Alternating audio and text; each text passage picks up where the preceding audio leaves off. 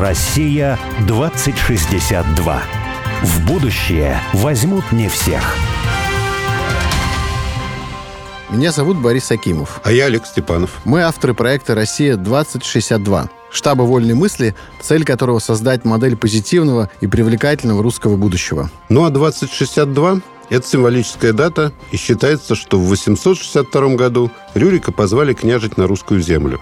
А в далеком, но не слишком, две тысячи шестьдесят втором году мы отметим тысяча двести лет образования русского государства. Мы представили себе, какой могла бы быть будущая Россия в две тысячи шестьдесят втором году. Но не просто представили, а призвали на помощь экспертов и визионеров. И не столько мыслителей, сколько делателей. И мы уверены, что будущее видят не футурологи, рассуждающие о роботах и беспилотниках, а те, кто уже здесь и сейчас создают страну будущего. «Россия-двадцать шестьдесят два» — это позитивное русское будущее, которое наши герои прямо сейчас строят для своих близких и друзей, для всех жителей страны, для всех нас. Каждый раз мы зовем в студию «Радио Спутник» героя, который, не дожидаясь две тысячи шестьдесят второго года, действует уже здесь и сейчас и делает то, что кажется нелогичным и даже сумасшедшим, потому что часто будущее не очевидно и являет нам много невероятного. В России только что произошла эпопея с закрытием и открытием под новым брендом Макдоналдса. Было такое ощущение, что за этим следит вся страна. И вся дискуссия, пусть даже патриотическая, сводилась к тому, что, мол, сами мы можем без всяких американцев чизбургеры готовить. Высокопоставленные чиновники рассказывали, что у нас все будет даже вкуснее и круче. Та же картошка фри, только лучше. Та же кола, только полезнее. Тот же бургер, только натуральное. В общем, из наших образов русского будущего, из нашей России две тысячи шестьдесят второго года вся эта дискуссия очень показательна и довольно грустная. Борь, да что ты говоришь? Кола полезнее, бургер вкуснее, да лучше просто разрыхлитель теста есть и кислотой запивать. А серьезно, эта дискуссия не про еду, хотя про еду очень показательно. После последних событий пришло понимание, что мир больше не будет глобальным.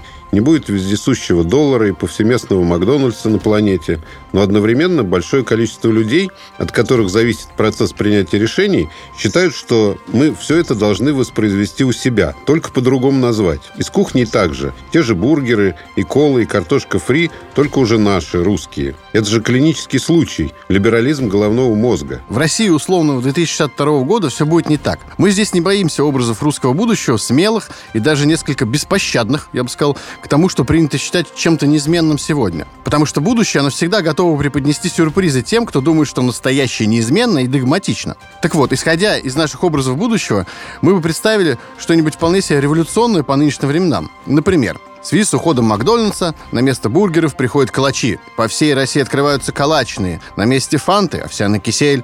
На месте пиццы – традиционные пироги. И даже русская печь, как центр русской повседневной русской кухни, снова с нами. Многие сейчас скажут, это утопия, лет через сто не раньше. Уж точно не в вашем две тысячи шестьдесят втором году. А мы считаем нет. Россия две тысячи шестьдесят второго года – это практическая утопия. Мы уже в нашей жизни находим примеры того, как нам бы хотелось обустроить Россию будущего. И сегодняшний наш герой именно такой. Это историк русской кухни, шеф-повар, телеведущий Максим Сырников. Но позвали мы его не поэтому. Максим – один из создателей уникального для России проекта – супермаркета русской кухни «Добрянка». Представьте себе, в Новосибирске построили гигантский магазин-фабрику-кухню с тремя русскими печами в центре торгового зала. И печи эти не остывали уже почти четыре года. Ни разу. Готовят там без перерыва. Здесь вы увидите очереди за овсяным киселем, валамскими щами и кулебяками. Это не какая-то там высокая кухня или эксперимент ресторанный. Это настоящий народный магазин площадью три тысячи метров. Тут пробивают по пять тысяч чеков в день. Это объем торговли крупного гипермаркета. Это настоящая гастрономическая достопримечательность Новосибирска и при этом совершенно демократическое явление. Представьте себе, что пенсионеры, студенты, обычные жители с удовольствием ежедневно едят то, что казалось бы забытым и давно исчезнувшим. Максим совершил революцию. Пока в Новосибирске. Но в России две тысячи шестьдесят второго года и даже сильно раньше ждем его по всей стране. Максим, привет. Привет, Максим. Привет, Борис, привет. Добрый день, Олег. Ты в Новосибирске, да, сейчас? Да, я сейчас в Новосибирске нахожусь. Прекрасно. Вот как раз в той самой Добрянке, которая неделю назад признала Министерство торговли Российской Федерации лучшим магазином России. О, две тысячи двадцать второго года. Вот мы получили с гордостью такой вот диплом от Министерства торговли Российской Федерации. А при том надо понимать, что входят не только продовольственные какие-то супермаркеты, к которым, безусловно, Добрянка относится в первую очередь, но а, вот все там и обувные, и какие-то там аптеки, и все-все-все-все-все, все, что есть на территории Российской Федерации и называется магазинами, вот мы среди них самый лучший магазин. Я поздравляю. Поздравляю. Да, я тоже поздравляю. Спасибо. И, кстати, вот идея. Сейчас же там Азбука Вкуса открывает аптеки. Ну, в общем, принято в разных форматах свою аудиторию использовать, да, целевую. И Добрянка может, например, там открывать обувные магазины. Ну, тоже с такой философией, что вот это такая русская обувь, она другая, да? Несколько. Подожди, подожди, пусть сначала накормят всю страну. Я думаю, что это, да, это хорошо бы выглядело все, но пока что вот у нас задача не просто сохранить заданные какие-то вот такие установки еды, правильной, хорошей, настоящей, русской, но и, естественно, так сказать, как-то вот наращивать и разнообразие, и объемы. Там дальше видно будет. Я думаю, что можно будет и правильной русской одеждой, правильной русской обувью заняться, чем угодно. Лекарствами, травами там и так далее. А травами, кстати, там я был в Добрянке, там огромный отдел трав. Да. Мы там не претендующие на какое-то такое фармацевтическое использование, но, во всяком случае, чаи всякие травяные, которые нам привозят из э, Алтая, из Сибирской тайги, притом из разных регионов Сибири. Все это очень знающие, понимающие люди. Правильно сушат, правильно заготавливают, правильно собирают изначально. Я знаю, что люди из других городов приезжают и покупают, и с собой увозят. Аптека не аптека, но, по крайней мере, в этом направлении тоже Добрянка работает. Вот, Максим, очень рад за Минпромторг, за, за вас, прежде всего, но и за Минпромторг. Но вот э, это в Новосибирске, а в Москве тут Сергей Собянин выступил в суперфинале конкурса «Лидеры России» и заявил, что правительство Москвы поддержит возобновление работы сети ресторанов «Макдоналдс» под российским брендом только. Но будет привычное меню. Да. Как я понимаю, Александр Говор, владелец франшизы «Макдоналдс» как раз в Сибири, купил рестораны сети, да. И они продолжат работу под абсолютно, внимание, новым брендом. Вот у нас опять будет крутой такой фастфуд, гамбургеры, наггетсы, шипучка, похожая на кока-колу, только будет как бы все наше и по-нашему называться. Вот.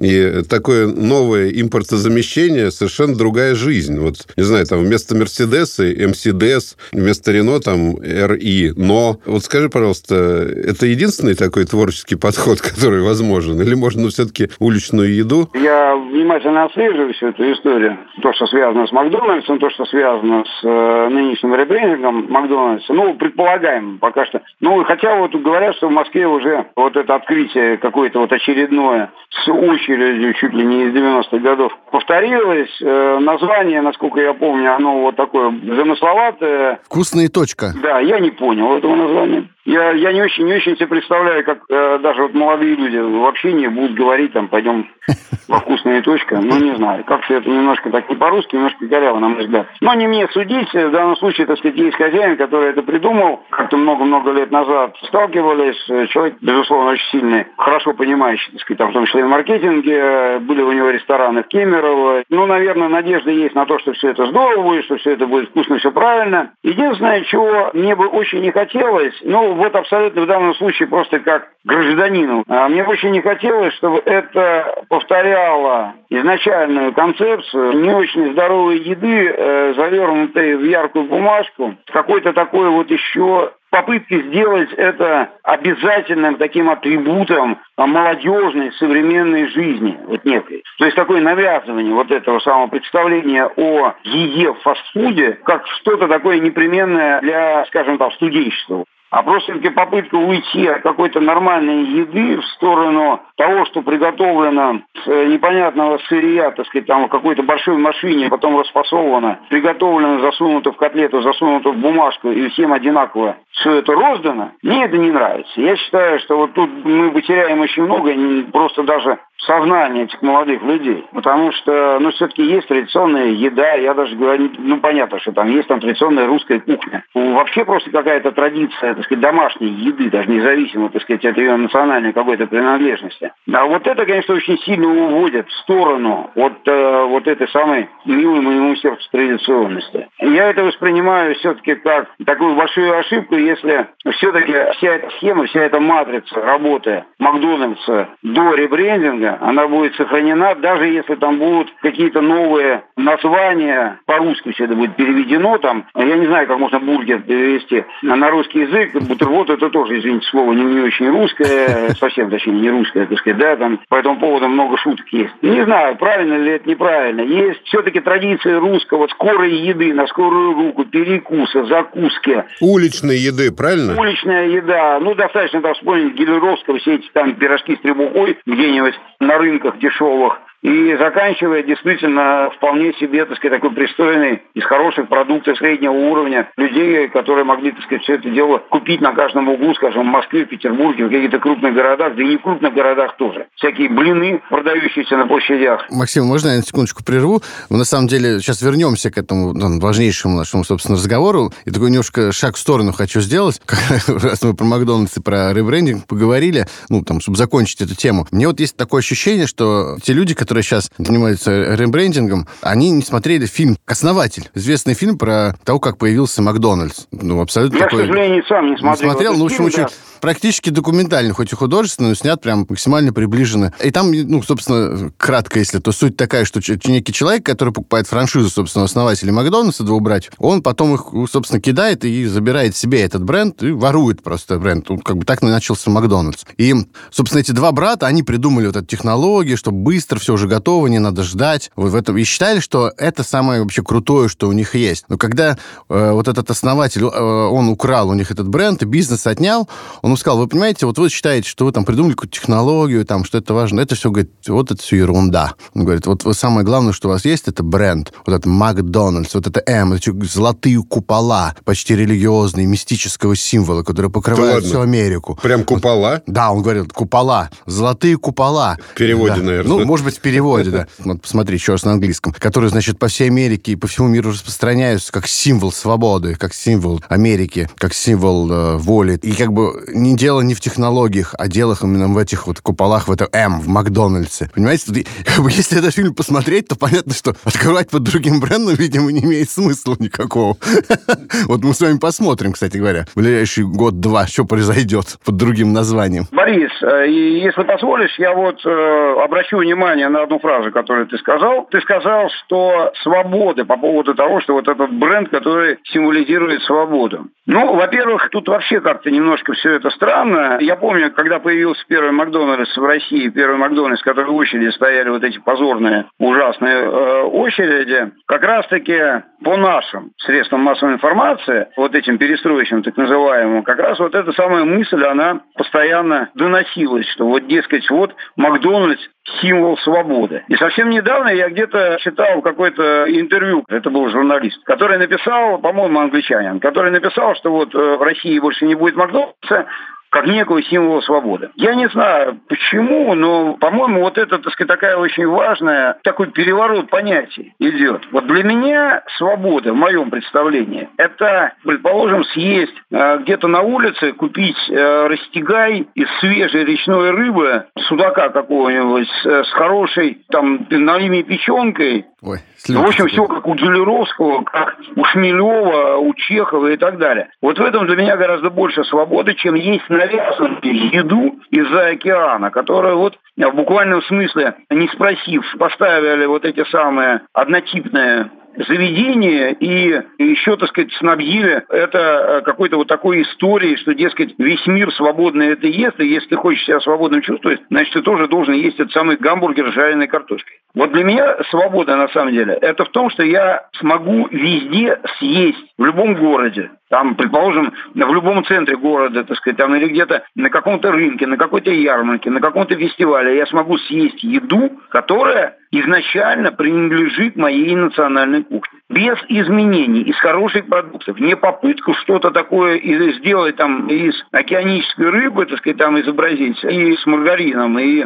пальмовым маслом, а настоящее, как было сто лет, сто пятьдесят лет назад, двести лет назад. А ты знаешь, у нас есть такая даже по этому поводу, не то чтобы вечная, но уже продолжительное время идущая дискуссия по поводу того, что, в общем-то, я, я говорю, что, в общем, все наши несчастья, по большому счету, от такого феномена, который я назвал, или мы назвали это социально-культурным сиротством. То есть, когда люди не ощущают такого родительского, материнского, культурного, социального пространства вокруг себя и не чувствуют частью себя этого пространства. Отсюда, на самом деле, все, как бы все комплексы, по большому счету, такие со- со- социокультурные, недовольство, отсутствие счастья, такой принадлежности к территории, к народу, к стране. И один из таких вот самых главных инструментов обретения вот этого социокультурного вот родительского пространства, преодоления сиротства, это, собственно, еда. Ну, совершенно верно. Это не только принадлежность там, к стране, к месту, к народу, но еще и к семье. Я постоянно сталкиваюсь с тем, что люди молодые и относительно молодые произносят одну и ту же фразу. Вот у вас вкусно, как у бабушки. Или вот я хочу попробовать, как у меня бабушка готовила. И вот бабушка готовила в печке в русской, бабушка готовила из домашнего молока и так далее. Это абсолютно понятно, так сказать. Это дело не только в ностальгии. Дело в том, что бабушка готовила для своих родных.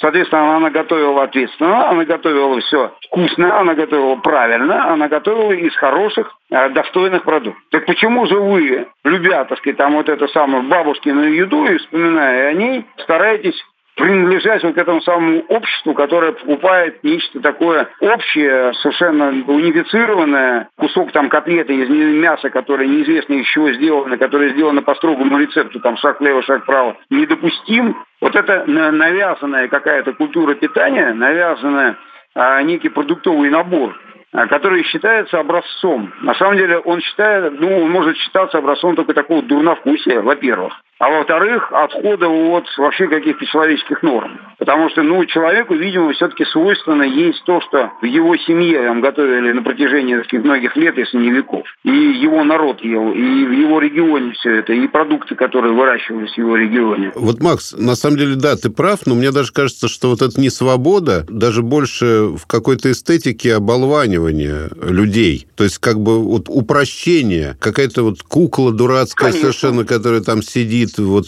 вся, вся вообще эстетика самих вот Макдональдсов и вся эта такая технология, что ли, да, это такое упрощение и оболванивание. Но бог с ним, с Макдональдсом уличная еда, она, в общем, всегда была, да, то есть всегда была еда, которая, вот как ты выражаешься правильно, совершенно такой перекус быстрый, да, но это не обязательно должно быть невкусно, да, это должно быть технологично, это должно быть, возможно, именно на улице перекусить, да, приготовить, там, сохранить и так далее. А вот может быть такой удобный перекус из русских блюд? Конечно, может быть. Это все, опять же, веками повторялось. Вы вспомните все эти там художественную литературу, и традиционную там русскую живопись, какую-то все эти самые пирожки, которые продавали, так сказать, там, ну, действительно, Данила Меншиков начинал с того, что торговал пирогами зачатиными. Это не Алексей Толстой выдумал, а это абсолютно исторический факт. В любом городе России можно было там, в том же самом, там, когда он там семнадцатом, в конце семнадцатого века торговал, и в начале восемнадцатого можно было эти самые пирожки купить, и они, естественно, что любой пирожник, который торговал пирогами, пирожками, пирогами на рыночной площади или просто на центральных улицах города, или даже не на центральных улицах города, а где-то там на ярмарках и так далее, он естественным образом старался, чтобы его пирожки были самыми вкусными. А вот что кроме пирожков и пирогов? Вот пироги раз, пирожки два. А что еще может быть такого уличного? Да все что угодно. И, ну, естественно, там блины, оладьи, какие-то выпечные, что-то обжаренное в масле. Вот, например, такая вот гречники так называемые были, которые в виде перевернутого стакана из гречневой каши там с добавками, когда в скоромные дни добавляли яйцо, в постные дни добавляли муку, набивали стакан вот этой самой гречневой массы, обжаривали, продавали, это было сытно, это было вкусно, поливали маслом. Во время вот есть свидетельства посланников того времени, там начала восемнадцатого века, которые писали, что во время строительства Санкт-Петербурга основная еда строителей, плотников, каменщиков, каменотесов и так далее была это гороховый кисель. А ты дай пояснение. Тут я думаю, что кроме меня еще некоторого количества слушателей небольшого не все понимают, что значит гороховый кисель. Наверное, представляет себе, что это какая-то, какой-то стакан с жидкостью. Нет, кисель изначально в русской традиции это вообще вовсе не напиток. Это заварная масса, плотная, сытная. Можно ее сравнить с кашей, но это не каша, это заваренная мука. Гороховая, проваренная гороховая мука с необходимыми добавками. Вот у замечательного литератора конца восемнадцатого века, у Сумарокова, есть такая басня, которая называется «Кисельчик». Начинается со словами «Гороховый кисель мужик носил, и конопляно масло носить кисель его желание угасло, и это ремесло кисельщик угасил». Вот тогда э, носил, то есть дома готовили, заваривали гороховый кисель, носили по городам и весям, по улицам продавали, и это было для русского человека, это было понятное блюдо, вкусное, главное, сытное. Разнообразие было, все что угодно продавали, так сказать, на любой карман, на любой вкус. А что пить? Зимой сбитень, летом квас.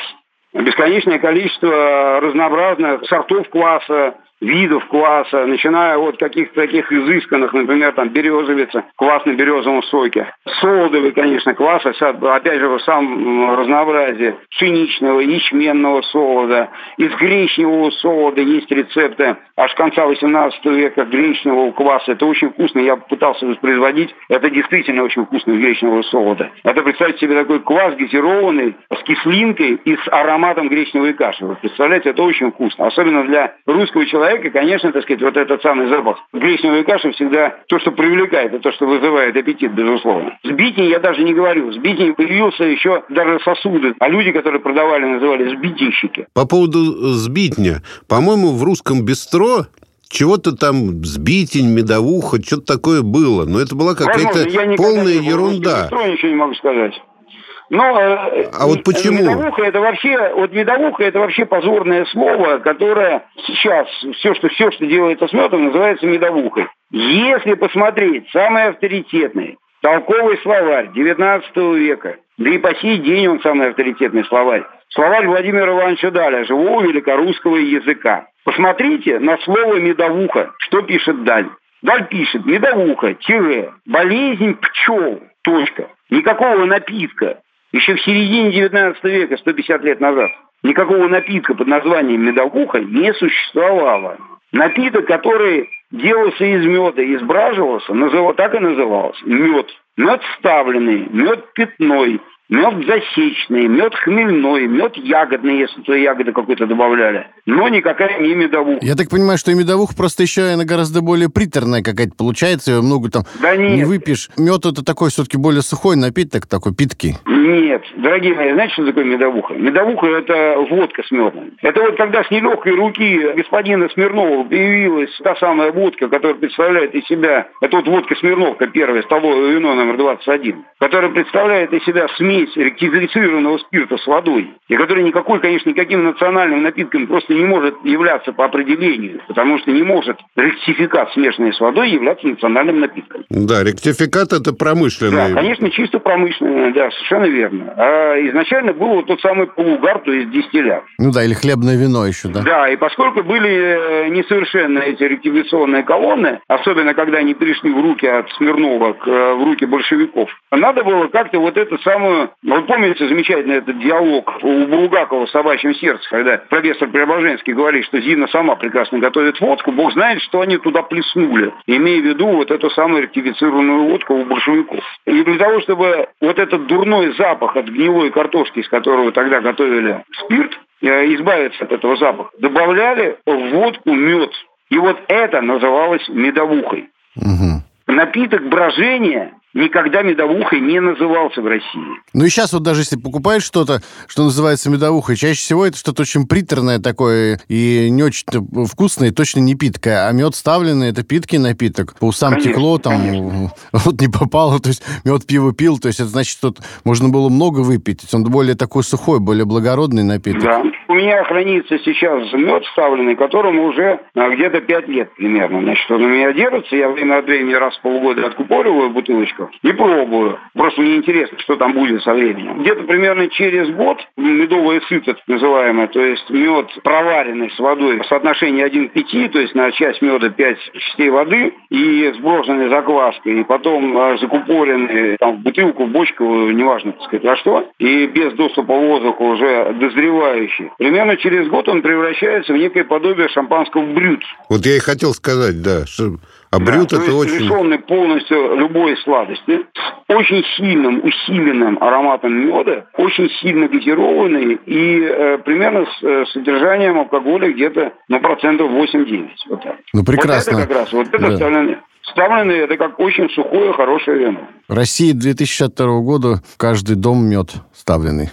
Можно прочитать «Русскую правду» Ярослава Мудрого. Там как раз по поводу количества меда, которое на каждую семью должно расходоваться, и сколько должно быть бартии у каждой семьи, насколько это было тогда важно. Просто вот по «Русской правде» Ярослава Мудрого этого видно. Насколько тогда было важно в каждой семье достаточное количество меда. Максим, сейчас прервемся на новости две тысячи двадцать второго года, а потом вернемся в будущее через несколько минут. Россия двадцать шестьдесят два.